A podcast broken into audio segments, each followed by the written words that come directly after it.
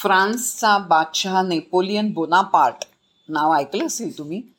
हा बादशहा होताच पण एक कुशल सेनापतीसुद्धा होता.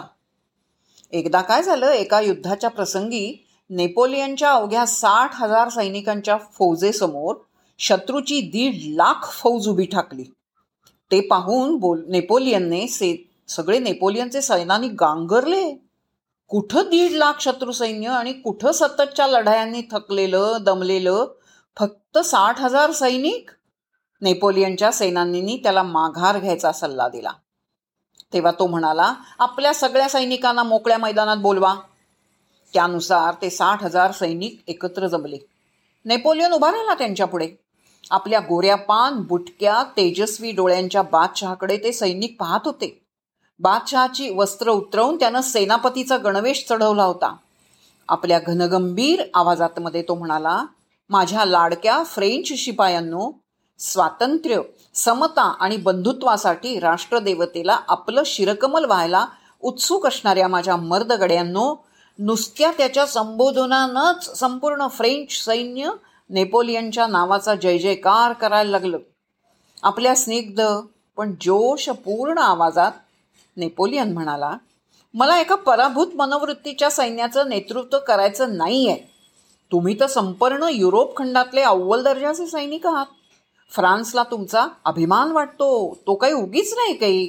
पण माझे सेनानी तर माघार घ्यायचा सल्ला देत आहेत ते म्हणतायत की शत्रूची संख्या दीड लाख आहे आणि आपण मात्र साठ हजार.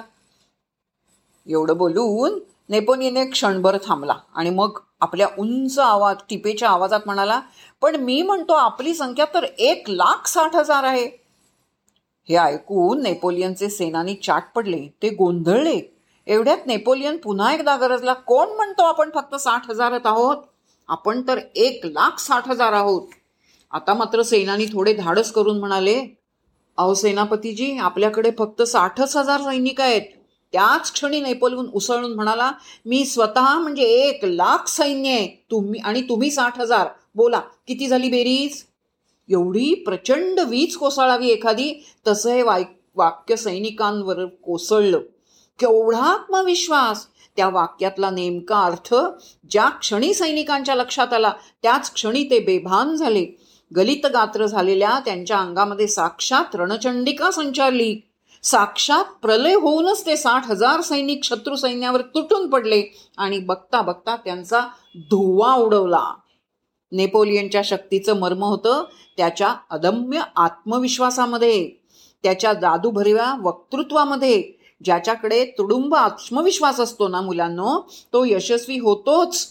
फक्त हवा आत्मविश्वास. आपल्याला अशी अनेक उदाहरणं माहिती आहेत. आपल्या शिवाजी महाराजांकडे किती सैन्य होतं आणि मोगलांकडे किती होतं? विजय मिळवलाच ना फक्त आत्मविश्वास हवा की मी हे करणार नक्की करणार आणि यशस्वी करणार.